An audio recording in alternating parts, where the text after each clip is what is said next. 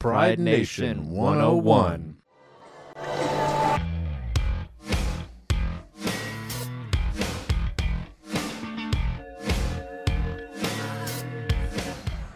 You have just stumbled onto Pride Nation 101 queer music, stories, opinions, and lives from Mendocino County and beyond. I'm Roland Corey Medina. And I'm Chad Swimmer. Welcome.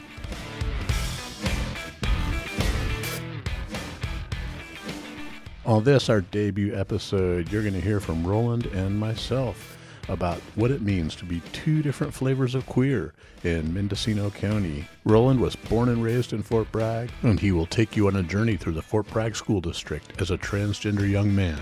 And I have been living here since 1986, when AIDS was ravaging San Francisco and I was terrified to get my first HIV test. Then we are going to talk to Jennifer Sukney, who is a longtime Mendocino resident she has been on the board of the Mendocino Pride Alliance. She was on the national board of Marriage Equality USA for three years, a person with some profound insights into what it means to be an LGBTQIA person living in a place like Mendocino County. And dear to my heart, she is an ethnomusicologist.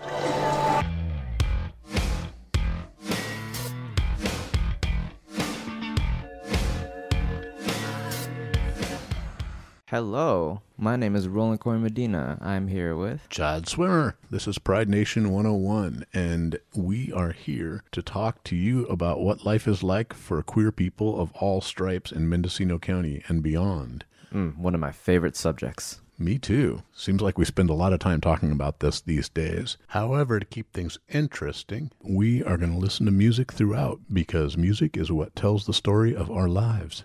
Before we get into the rest of the show, I would like to play a short and beautiful piece that was recorded in the Trinidad Post Office, written and performed by a group of queer and environmental activists who are occupying a tree sit in so called Humboldt County. This is called Dozers Come, written and performed by Nadir and friends. When the dozers come after agencies approve contractors assign, when the company moves in, then we go to the front lines. When the dozers come. For the letters have been read, but the agencies ignore the certifiers are greenwashed, just an excuse to clear cut more. When the dozers come. And we haven't many pennies, but we've hearts within our chests. And if you wanna cut this forest down, you'll be cutting us as well when the dozers come. But back to us, your hosts, Chad Swimmer and Roland Corey Medina. Roland, what would you like to talk about? Well, I would like to, for starters, talk about how I just got confirmation that I am, in fact, the boy from Social Services of the United States of America. Whoa, what kind of confirmation are you talking about? They spelled my name wrong on my card.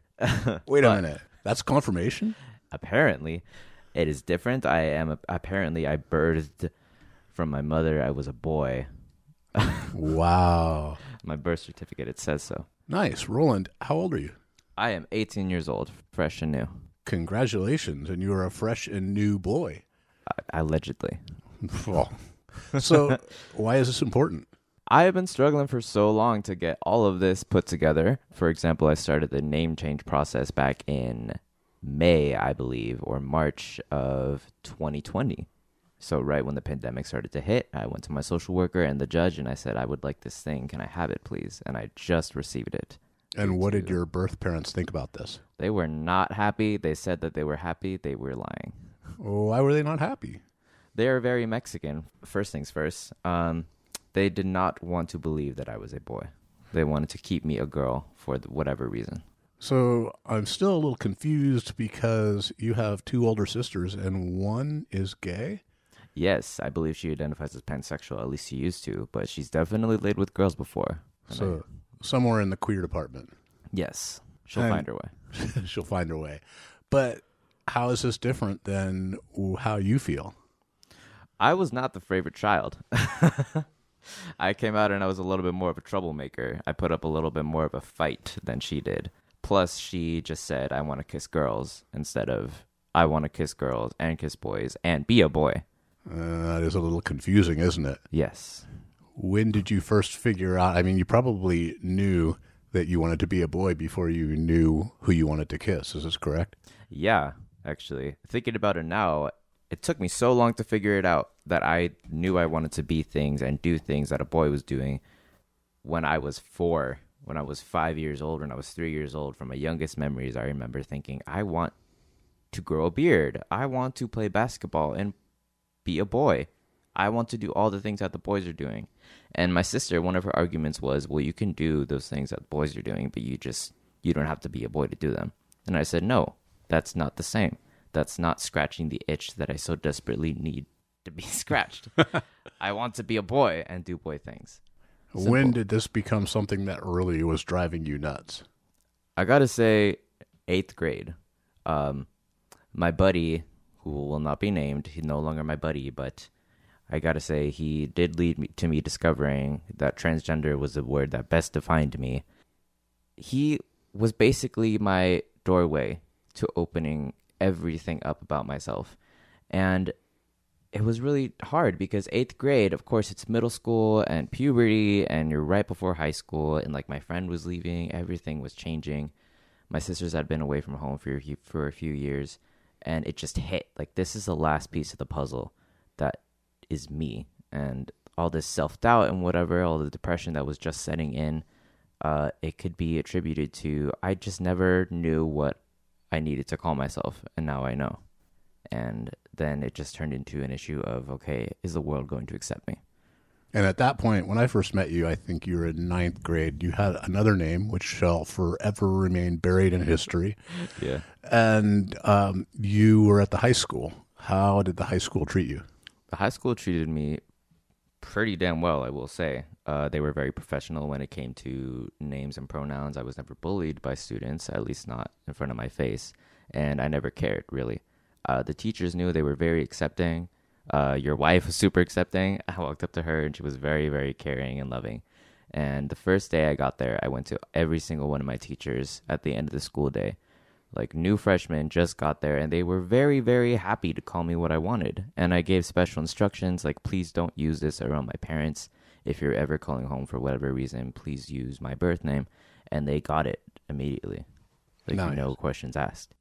Roland, I think we need to take a musical break. you know what? I think you're right. So, what are we going to listen to? we're going to listen to one of my absolute favorite songs from 6th through 10th grade big sis by sales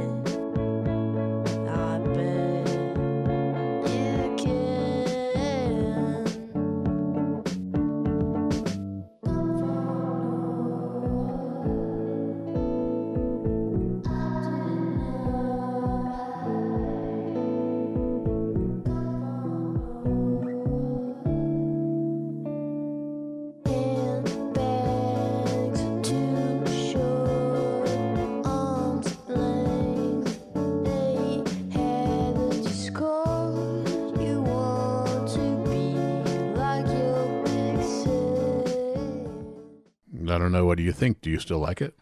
i will like it until the day that i die Okay. Let's get back to our interview. This is Pride Nation 101, and we of course originally were thinking of calling it Queer Nation 101, but uh, Queer Nation kind of refers to an old slur, and some of us have taken it on in a prideful way. But overall, we want everybody to be, feel prideful about who they are. yes. And obviously, that means people on the LGBTQIA plus side of things, which brings the question of what Roland just said. My wife, what am I, some cis white dude, doing with this show? Yeah, what are you doing, Chad Swimmer? Well, no, uh, wait one second here. Does everybody know the definition of cis here? I don't know. Are we talking about my sister? No. You know what? I don't think we are talking about your sister. What are we talking about? I think we should ask Google. Hold on a second. Google, please define cisgender. Cisgender, sometimes cissexual, or shortened to cis, describes a person whose gender identity is the same as their sex assigned at birth. The word cisgender is the antonym of transgender. There we go. Thank you, Google. Oh, man. Well, should I do it right now? I would say yes. Should I come out on the radio? Yes, please. If you're willing, if you feel safe. Oh, well, I'm on the radio, so yes. Some of you guys knew me a long, long, long, long, long time ago in Mendocino County when I used to hang around the cookie company in Mendo and was dating the guy on the other side of the counter. And when I walked up and down the streets dating guys, and when I got in fights with my previous best friends over the fact that I was queer, Wow, dump him. I did dump them actually after one yelling match in front of the Mendocino Cafe that was really ugly. But I also realized at some point that um, queer is a big box, and I stood in one corner of it.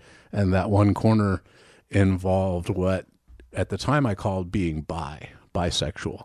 Yeah. And I also realized that I was an emotionally fragile person. So non monogamy was not a very healthy thing for me. Right. And so when I ended up, well, I said bi. Now I realize that maybe pansexual or panqueer to confuse people who aren't familiar with the panoply of terms that we use now Of course. might be a better way to describe myself as if a human needs to be defined. Wait, I think we need a definition here. Google, identify pansexuality.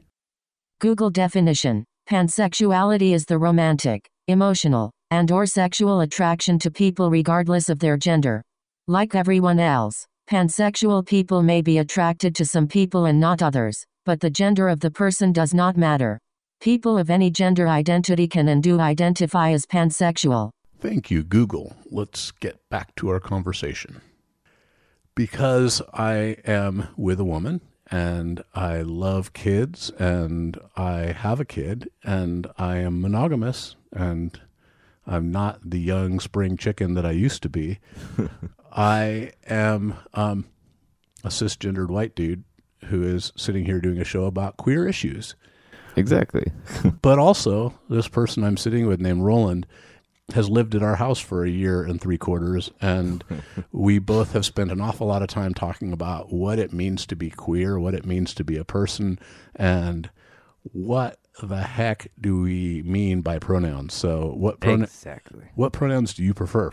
I use he, him. Uh, when I was in eighth grade and first discovering myself, I thought I could go by he, they, because I thought it would make it easier for people like my sisters who couldn't accept me as a boy. Maybe it could be a baby step. And then I realized, no, I don't like being called they, them. It just doesn't work for me. It's the same thing as being called she, her. It causes a little bit of gender dysphoria. And he, him, it makes me feel great. I hear it and it says it's me that they are referring to. So it wasn't even a question after a while. I am he, him.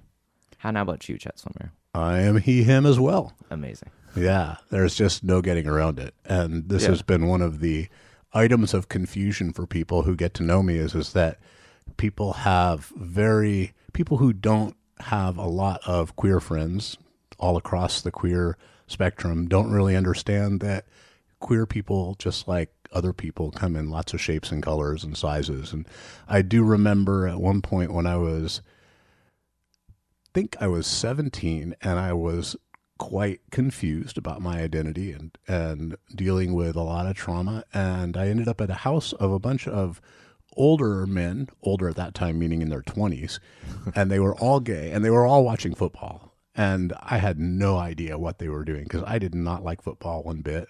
And it just seemed so wrong that a gay man would like football. And exactly. now one of my wife's best friends who is one of my great friends got married to a woman who is queer and loves football. And it's the main oh. thing she does with her very conservative family back in colorado. So we come in all packages. On that note we're going to take a short musical interlude with one of my favorite songs from when i was 17 and Confused in Santa Barbara, California.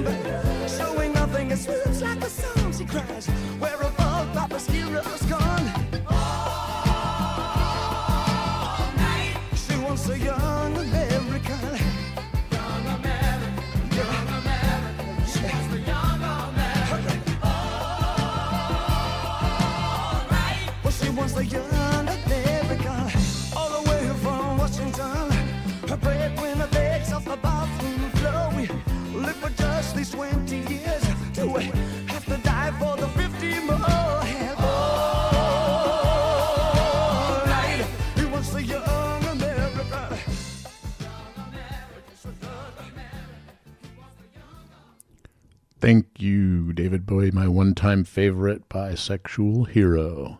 Welcome back to Pride Nation 101 queer music, stories, opinions, and lives from Mendocino County and beyond. I want to go back to you, you poor guy, My poor, poor life. putting you on the spot a little bit more about high school. So, the high school was really supportive and actually went right when you entered the high school, and not because of you, but there was an in service because I worked at the high school or all afternoon for all teachers, and it was talking about the difference between the gender identity spectrum and the sexual preference spectrum wow. that they have absolutely nothing to do with each other. How did that go? It was amazing. It was really cool because it's not something that most teachers had any idea about. it seemed like it. Yeah, honestly. I just keep picturing how did some people, like the more gruff teachers, uh, go about that? And how did some of the more nice teachers, like your wife, for example, how were they butting heads? Most of them were. didn't talk about it. We were we were listening to a really lovely Queenie guy on stage who was using PowerPoints to tell people that you can identify as a he, a she, kind of a he, kind of a she. In the middle, you can identify as something else entirely, and that has no bearing on who you are sexually attracted to. And you could be born a girl and feel like a guy and be asexual. Wow, I bet that rocked a few people's worlds. Uh, confused the heck out of a lot of people. Nobody asked me though, so Okay. thankfully. But I that now I'm hearing you know things like I have a friend whose daughter who's in middle school says that she is let's see pansexual aromantic. Wow. No, wait, no, sorry, I got that wrong. Panromantic asexual. Alrighty. B O and their pronouns are the they them or their. Let's see, what is it? They them. They them. they them there. anyway, my friend was like very supportive of of their child and was very happy to hear about the asexual part of it because at least uh, At least she knows her kid isn't going to go around having sex. exactly. Yeah. So this is important. But the better part is that kid knows. That kid doesn't have to go to parties and b- let themselves get seduced by guys that they might think are cute. Or girls or non-binary people. But they know that there can be a distinction. They can still fall in love with Ex- anybody, it sounds like. Exactly. Right. And that is what's really great is is that their family is accepting. Yeah, that's amazing. It can be very difficult for people even if they Yes. think they know even if they think they're accepting, when it happens to them, when I came out to my mom, she said to me, and it's funny because I heard this from somebody else recently, the exact same words. This is that, this was, I think I was 18 or 19. And she goes, Oh, honey, I, I totally support you. I just don't want your life to be any harder. Oh well. and that was a long time ago. But so the the thing now, and this is like like skipping over to Obama. yes.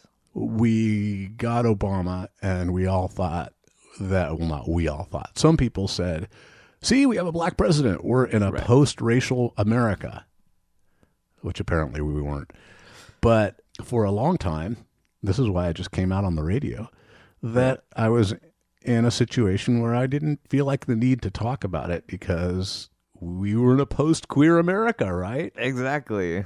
And then we got 2015 and we got an extreme escalation of the the uh Of hell. hell bigoted tensions and I felt very very strongly motivated to come out again yeah. and to tell amazing. tell people I'm here, I'm queer, get used to it There you go. as they used to say during the act up days. yes. Oh, great days. Yeah. so the school was very supportive of you, but what about the student body? Did you feel how did you feel? Actually, I was prepared to be called names. I was prepared to be made fun of. I was prepared even to like get maybe pushed around, some kind of physical stuff. But everybody was really, really kind, and they they tried their best. Of course, there were some people who slipped up. they referred to me sometimes as she. They referred to me sometimes as they. Sometimes they straight up forgot my name, my preferred name, that is. But all in all, they apologized and they were really nice about it and they were kind. And the people who did you know remember everything that they were supposed to remember which i don't blame them for forgetting they did a great job. They did a great job of making me feel safe and making me feel like they didn't hate me for daring to be open about who i was. Um, i didn't feel like i had to hide at any point uh, there were some boys who were a little bit more kind of douchey frat boys i thought like they had the personality of i was a little bit more worried about them. But even even they were cool about it which was immensely surprising. But i was very grateful for it and i'm usually not grateful for my classmates. I was very happy to hear Those are the best things I've ever heard you say about Fort Bragg High School. right I, think I might have to when I publicize this show. When we publicize the show, we should we should tag them. oh no yeah congratulations for not being a dick to me redacted redacted Well, there, you know, I worked in the Fort Bragg school school district for 16 years, and I remember when I worked with third graders 16 years ago. The first year I worked, uh, I had a group of third grade boys, and they were talking about one of the teachers, and one of them says these were looked like pretty normal third grade boys, and one says, "Well, you know, Mrs. So and So, she's got a girlfriend." Oh, and they're like, "Whoa!" And everybody's going, "Whoa!" She's got a girlfriend, and somebody else goes, "No, I think she's got a wife." whoa And then one of them said, "But not that it's any kind of problem or anything." okay good And I was like, "Oh, good. I don't have to step into this conversation and put my new job on the line." Amazing It was pretty cool. So the the, the school district is, I mean, we're in a very strange place where Yes. we have a very right wing contingent and a very progressive contingent, but generally, I I felt like mostly the school district has been pretty accepting. But I still remember how incredibly happy you were last year when you said, "I will never have to go back." Oh my god, I was so excited. Wow, just the, the the weight of the world was off of my shoulders for the first time in 13 years. It was great cuz I've I went to preschool, kindergarten till senior year. That was a lot of schooling. All in Fort Bragg. Yes, and most of those people that I graduated with have been there since preschool. It was kind of intense Yeah, yeah. watching them grow up and what them watching me grow up. It's like, wow. Where do we go from here? Guess what? I don't have to think about it anymore. Well, you look you look a lot different now. I do. I have a little bit of chin scruff on my neck. Can you believe it? I was noticing that there's a beard coming on. This is pretty well, cool. a, neck beard.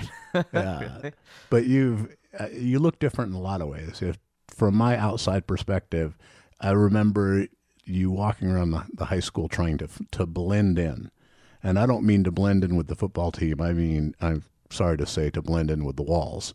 Oh no, I thought you were so right. I was about to say that. I was about to interrupt you with with the walls. yeah, no, I you were you were trying to hide, I really was. and you didn't look too happy, and now you look happy a lot of the time, and you look um, quite a bit different. And I'm wondering if you've seen people who maybe weren't friends of yours, but just were acquaintances, and do they recognize you? You know, I've thought about it before. Um, for example, I have a couple coworkers who I recognized from school, and all these people, they're, I'd say both of them are like one year younger than me, and we get along so well. We're like totally buddy buddy. And I remember being in school, I was super super quiet, and I would not interact with anybody, let alone these guys who were a little bit younger than me. And I'm thinking, do they have that image of me in the back of their mind of me just sitting with the hood in the back of the class, not saying a single word for an entire month that I was in that classroom? And it doesn't even occur to me to ask them about that because we're we're joking around and there's a meme going around like I share one brain cell with my friend. I think that applies to me and those people because we get a little bit stupid around each other. but we're we're good, we're fine. And one of them, like a couple of these people, I would have considered to be like the popular kids who thought they were a little bit too good for people, who didn't want to speak to anybody who wasn't on their level. And that doesn't apply anymore because, first of all, I'm out of high school. I don't really care about that anymore, but they're really fun to be around. They're funny and they're nice and they're cool and like our personalities kind of match a little bit more than I ever expected them to when I was still in class. And I have some people that I've yet to meet that are still going to that school or went to that school that I think would totally recognize me, but they wouldn't recognize the person, just the face. But mm-hmm. wow. So I want to get into a kind of a hard subject, and it's the divide between the gay male world and the rest of the world. yes. And what I mean is, is that when I first came out and I first started dating guys, I didn't know anybody who was trans, and I didn't really think about what we now consider this huge spectrum of what it means to be queer.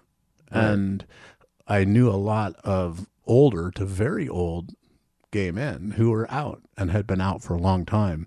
And one of them said to me something along the lines of, I didn't want to be gay. All I wanted was to get married to the person I love and have a white picket fence. And Oh, wow. they did not like trans people and other people jumping on their what their they thought of as the um, pride bandwagon Well, and I felt very uncomfortable with this because quite a few of my mom's friends when I was a kid were lesbians and they had almost all been married to men and had kids and then figured out in the 70s and 80s that that wasn't who they were. well, good for them. Wow. And something told me that this idea that the, the gay world was a closed world was wrong. But why do you feel like, why do you think that it's hard for gay, it would be hard for the gay world to accept transgender people as uh, part of their world? Well, actually, I remember your wife telling me a little bit of a story where people would come out of the closet, transgender men would come out of the closet and start to transition, and a bunch of lesbians would say, "Why? Why would you ever want to do that? What you had it good. You were a woman. Like why would you want to become a man? They're like a man. They are they are men. they suck. They're weird and they're gross and they smell and they attack women. And that's like the other half of it of outsiders watching men transition. But the other part of it is well, I mean, I am a man. There's there's no question about it. And there's people who physically cannot go another day without letting themselves live in the closet or they will implode or they will commit suicide or they will attack other people or just take it out on anything. And it sucks because we need to open up our doors a little bit, a little bit to let people in. You know, I'm thinking of Mike Pence. Do you think he might be in that boat? You know what? I think he definitely is in that boat. I think he's really Oh, trying not to be. Oh, poor guy. Guess what, Mike? You can't change who you are. I'm sorry, but you can't go to conversion therapy. Hmm. Expect yourself to change. No, no. Oh, you know, I actually said something along the lines of that to you when you, not when you first moved in, but we were sitting here watching three six year old boys, five year old boys being really obnoxious. And I'm like, you really want to be like them? yes.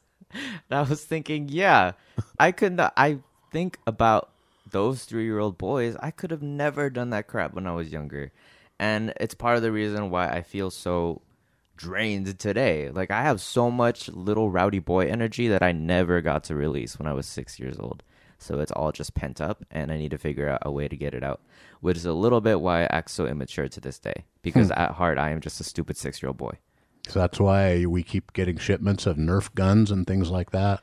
Yes. Oh, and all those billions and billions of Legos that I have up in my room, of course. oh, wow. You know what, Roland? We actually have to wrap it up for today because we have an interview with Jennifer Suckney, who was on the board of the Mendocino Pride Alliance. But Roland Corey Medina, thank you for bearing your soul. Thank you so much for letting me bare my soul. I'm happy to do it anytime, and I'm excited to hear what Jennifer has to say. Nice, me too. And thank you for recommending your songs. We are now going to go to some old time music for you. All right, I'm ready. Let's do this. All right, thank you.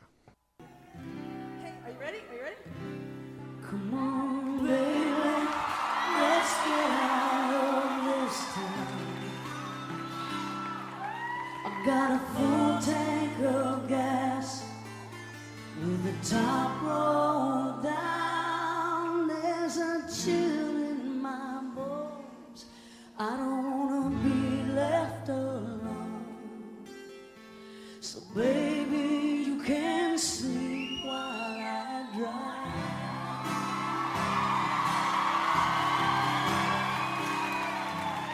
I pack my bag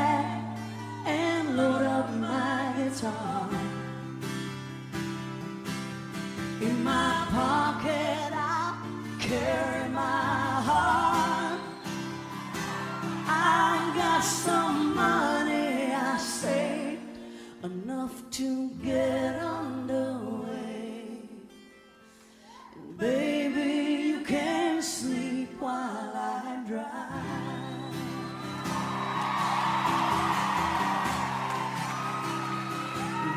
Go through Tucson to Santa Fe. And Barbara in Nashville said we're welcome to stay. I'll buy you glasses in Texas, a hat from New Orleans.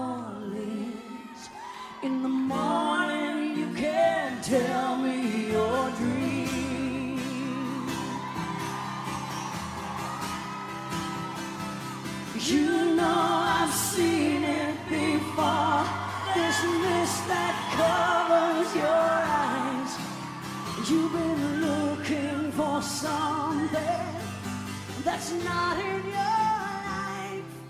My intentions are true. Won't you take me with you? That was k.d. lang and Melissa Etheridge. You Can Sleep, hopefully a song that has been a part of so many of our lives. We are honored to be speaking now with Jennifer Sukney, a lifetime activist, first as a teenager in the anti war movement, then for gay rights and marriage equality. She was a Child Protective Services social worker for 28 years, first in Kern County, then in Mendocino County. She was also active in the Mendocino Pride Alliance. Jennifer has a bachelor's in music from the City College in New York and a master's in ethnomusicology from the University of Texas at Austin. I'm going to pass it over to Roland here. First of all, it is very nice to meet you, Jennifer. My name is Roland Corey Medina. How are you doing today? It's lovely meeting you. I'm doing fine. Thank you. How are you? I'm good, thank you. My first question is what are your pronouns? what do you like to be referred to as? She and her. She and her. Excellent. I am he, him. Chad, how about you? I am he, him. So, as Chad just mentioned, you are an advocate for gay marriage, and you've been doing that for quite a while. It sounds like. You told us, or told me, a very beautiful story about when you were married, and I'd love to hear this again if you'd like to share it. My ex and I were married three times. The first time was back in 1995, and it was by one of my old professors from the University of Texas, who was a female priest in the, the Thomasine Catholic Church that actually has ordains women as priests.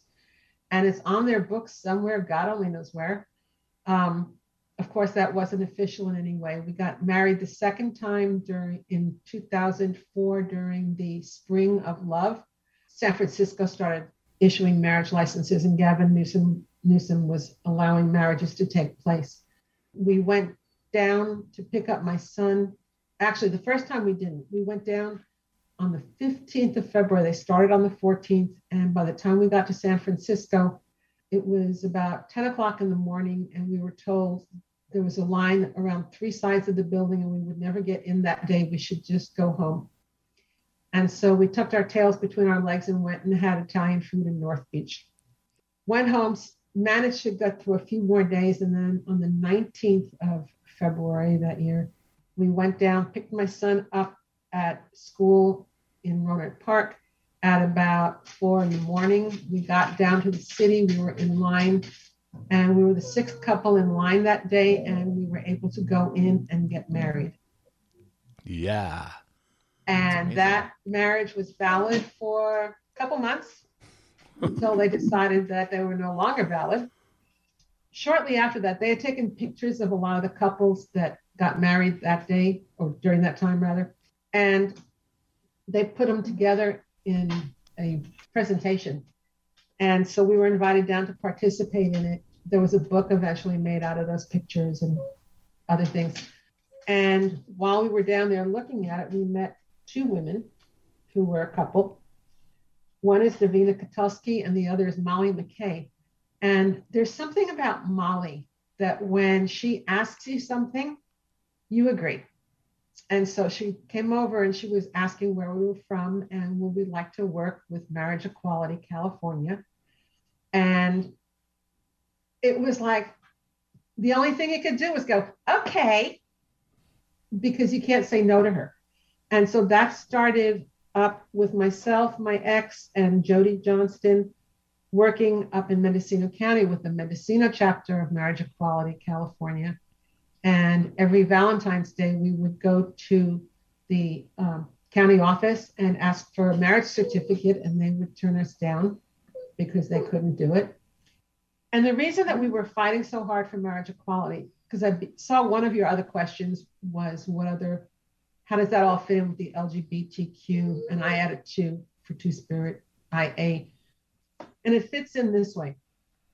What a lot of people don't realize is that at that time, there were 1,138 federal rights that come with the term marriage. Wow. Whoa. Yeah. And that includes if if I got sick and had to go to the hospital, if we weren't legally married, she would not be able to say what happened or should I get treatment or should they take me off machines? She would have she might not have been able to even have visited me in a hospital. And these are just really basic rights that people should have a lot of people call it gay marriage, but it's not gay marriage, it's just marriage. Yeah. And that's why we call it marriage equality. Then they finally went ahead and approved it. And we got married again. And this time, the people from the county office called and asked if we wanted to be the same couple or the first couple to get married because we had been coming every year asking for a marriage license. And so we were the first ones in our county to get married. Oh wow, that's amazing. Mhm. And it lasted for a while, and then we were so we've been so focused on working for it that we didn't really take care of the relationship, and so we ended up getting the divorce, getting a divorce. But we were not the first couple to get divorced. nice. Yeah, I was a child of two divorces, and I remember as a, in my twenties thinking, you know, gay marriage. What marriage doesn't work anyway? What's the point? And later on, I had a partner who we were together for a while, but we were best friends for a long time, and I became his uh, durable power of attorney, medical power of attorney, and realized later that a lot of that was tied, even though we'd never been married, it was tied to that struggle and the fact that it was even possible. And you know, during the the early years of the AIDS epidemic, when men were dying in the hospital and couldn't see their partners at all because their families the the families had barred them and they couldn't make any decisions at all. realized the scope of how important this is. It is. That should never happen to anybody. No, that sounds devastating. Mm-hmm. It would be. Um, and you had asked about what other kind of activism I've done in the queer community. Yeah. And I'll, by the way, I use the word queer community because of my age, and I'm really comfortable with it. It's just all inclusive. Mm-hmm. I we started working, raising, doing fundraising. We had Halloween parties here in Mendocino County to get money for, towards marriage equality. Um, we ended up working with PFLAG. We talked with the people from the Pride Alliance Network, and actually, I got on the board of Pride Alliance Network for a period of time, and then got off of that and got back on a few years later. And it's been changed to Mendocino Pride Alliance at this point. point and I was secretary of the board of that for several years. And I just recently got off the board. Well, I actually wanted to hear you elaborate a little on this question about the word queer, as uh, Roland and I had spent quite a bit of time recently talking about it. That it seems to be expanding in its scope. I would love to hear your thoughts on that. So the first time I heard queer used in terms of people was a joke back from okay i'm 71 so back in the 50s the 60s and it was a joke about people riding on a bus in greenwich village new york. Greenwich village was where the old pre-hippies lived. They just were not like a lot of other people. And so this bus of tourists is going through the town and they're pointing down at the the, the beatniks. That was the term. At the beatniks going, look at the queers, look at the queers. And the people on the street are looking up at the people on the bus going, look at the queers, look at the queers. Because they were both different and they didn't understand each other. And so I don't see it as an insult as it's applied to us. I've been out since I officially came out at 42. I knew I was lesbian way before that. Um, talked to my mom about it when I was 26. And she said, Oh, it's such a hard life. And at that time it was. And I did so want grandchildren. So I gave her a grandson. And um, yeah. That's exactly what my mom said. Oh, I'll still love you, but I just don't want you to suffer anymore. It's such a hard life. My mom just starting to kick me out of the house. That's why you live now with people that love you unconditionally. yeah. Yeah, Clear see, line. Well, we We- ha- we have a few conditions, but none of them have anything to do with with queerness. um, my friend Jody uses the word or created the word family. It's friends that become family because so many of us have had issues with our, our birth families. So we form our own and they take the place of that. Mm. Roland has a question that I actually didn't quite understand. I wrote it in my notes, very kind of bullet point esque. Um, so I am 18 years old. I am a part of Gen Z, and I see a lot of discourse when it comes to what quote unquote new age queers are doing. For example, there's a lot of debate about something called neo pronouns, like using pronouns that are not she or him or they. For example, there's an author out there who goes by A and air and M. And I met someone who identifies with it and its. That's just one example of the many, many wild and new things that Gen Z people are doing. And my question was do you think that there's anything when it comes to their decisions or their advantages that could possibly jeopardize everything that activists from other decades have fought so hard for. You know, I've never even thought about that. In my mind, the only thing that could jeopardize what we fought for and won is people that are haters and that don't want to see us having any rights and that are terrified that we might be just as nor- just normal like them. People looked for a long time at sexuality as being binary. You were either male or you were female. There was nothing else. But we look back in history and we know that there were people that lived as a different sex for hundreds of years, if not longer. It takes being on top of the language to keep up with it. Um, I've heard people use they and them. Z is another one I've heard. And it's it's like a three-dimensional spectrum type of thing. But why why would anybody want to put limits on who how we can identify? Yeah, exactly. We are who we are. And if I don't know what somebody's pronouns are, I can either ask them or I can use their name. It's really simple. Yeah, people I think they make it out to be far far harder than it actually is. Hmm I see a lot of older people acting like it's some big imposition. It it seems selfish. Like, is it really that hard to take somebody's feelings into account? Uh, We were talking about how hard it is to be a young gay person, even in a time like now, and you know how much higher the suicide rates are for LGBTQIA and especially transgender people, and the pronoun issue is important in that way. I totally can understand that because somebody using the wrong pronoun is not seeing who you are and they're not accepting who you are and they're trying to make you different. And that's not okay either. Yes. Uh, I went to a I went to a mental hospital for a few days in February of 2020. There were two other transgender children there, and I was 16 at the time. This other person was 17. Let's call him James. And James, out of nowhere, says, I can't believe that there are he, him lesbians. I think that's really cool. And that sparked the whole debate about how your gender is attached to your body, your gender is attached to your pronouns and your sexuality. Everything is all interconnecting, everything is a part of another thing. And at one point, I kind of slammed my hands down on the table because one argument that was made was pronouns don't equal gender, and gender doesn't equal pronouns. And I said, why would I have had to change my pronouns from she, her to he, him if they don't equal my gender?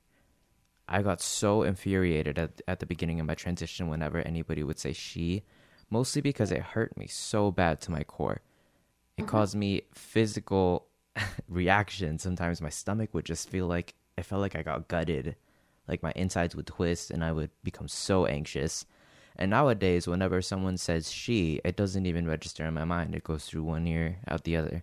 It, that, like, that's not me that you're talking about. That's a different person. I totally understand. We're getting low on time. We'd love to talk to you more again, but I'm curious what you see as important uh, future avenues for queer activism in Mendocino County and just in rural America in general. Mendocino County, when we first moved up here, we I went through books for women and other books to see what was gay friendly because we came from Bakersfield. And Bakersfield at that time was not gay friendly. And we were all out and we were loud. And I'm going to have to think on that for a while. I don't have a, a quick act answer for you. Ways that we can just kind of normalize our lives so that we can be like other people. Ways that people get can develop an understanding of the value that we have in society you know they they they reap the benefits of things that we do but without without having to give us credit for who we are and what we do Mm-hmm. No, I think that's excellently put. Thank you All right, I have just one more question. Um, do you have any advice for, say, someone like me who wants to become an advocate but has no idea where to start?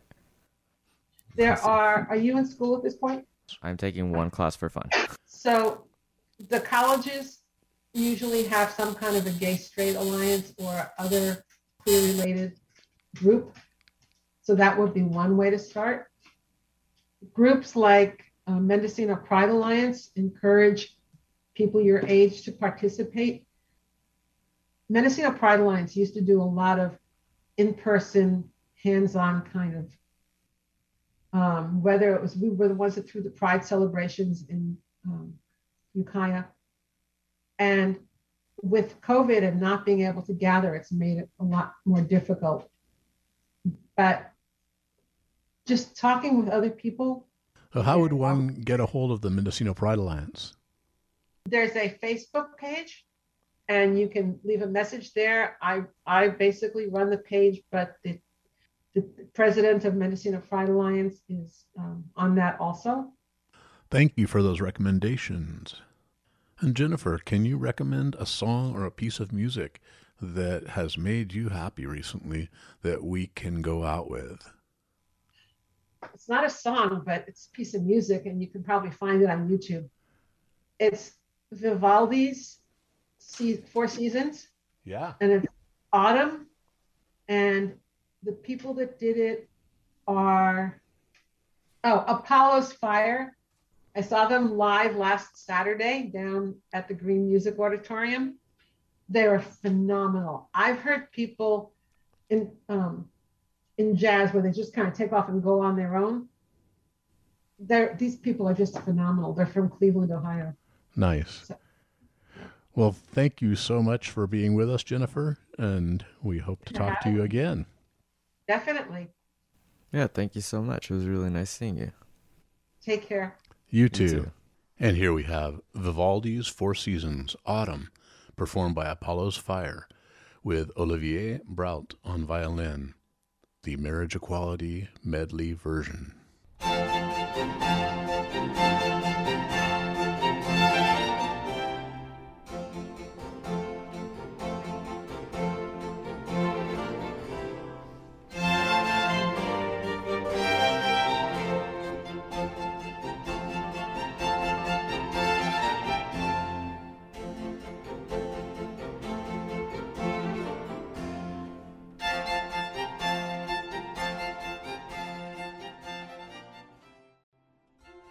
And these are the rights we should not take for granted.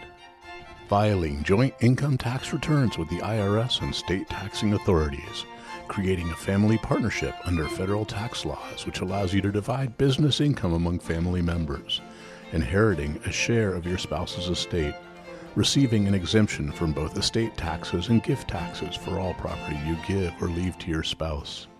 Creating life estate trusts that are restricted to married couples obtaining priority if your spouse needs a conservator, that is, someone to make financial or medical decisions on your spouse's behalf, receiving Social Security, Medicare, and disability benefits for spouses, receiving veterans and military benefits for spouses, such as those for education, medical care, or special loans, receiving public assistance benefits, obtaining insurance benefits through a spouse's employer, taking family leave to care for your spouse during an illness, receiving wages, workers' compensation, and retirement plan benefits for a deceased spouse, taking bereavement leave if your spouse or one of your spouse's close relatives dies, visiting your spouse in a hospital intensive care unit or during restricted visiting hours in other parts of a medical facility, making medical decisions if your spouse becomes incapacitated and unable to express wishes for treatment, consenting to after death examinations and procedures, making burial or other final arrangements, filing for step parent or joint adoption, applying for joint foster care rights, receiving a share of marital property if you divorce, receiving spousal or child support, child custody, and visitation if you divorce, living in neighborhoods zoned for families only, automatically renewing leases signed by your spouse, receiving family rates for health homeowners, auto and other types of insurance, receiving tuition discounts and permission to use school facilities, other consumer discounts and incentives offered only to married couples or families, suing a third person for wrongful death of your spouse or loss of consortium, suing a third. These are all benefits that we fought for. This is not gay marriage, this is marriage equality.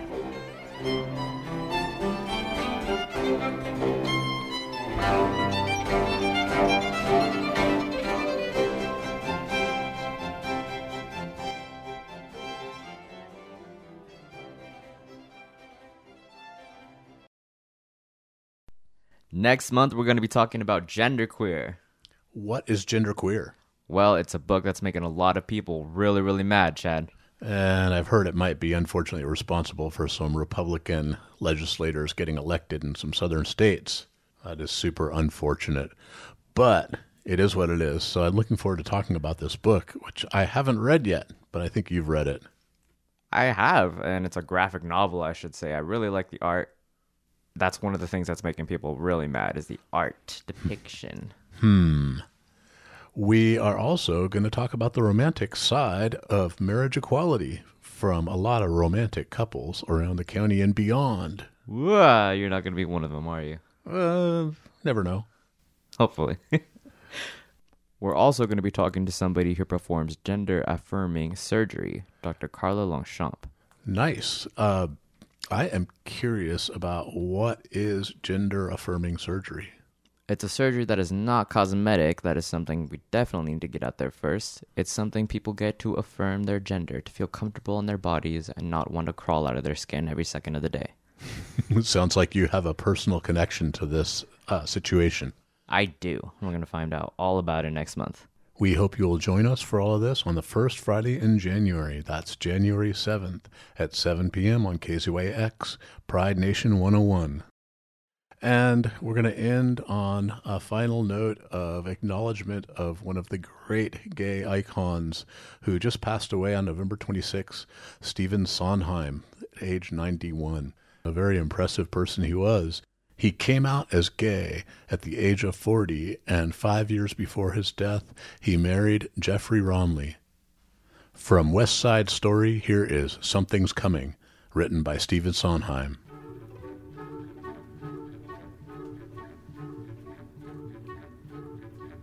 Could be,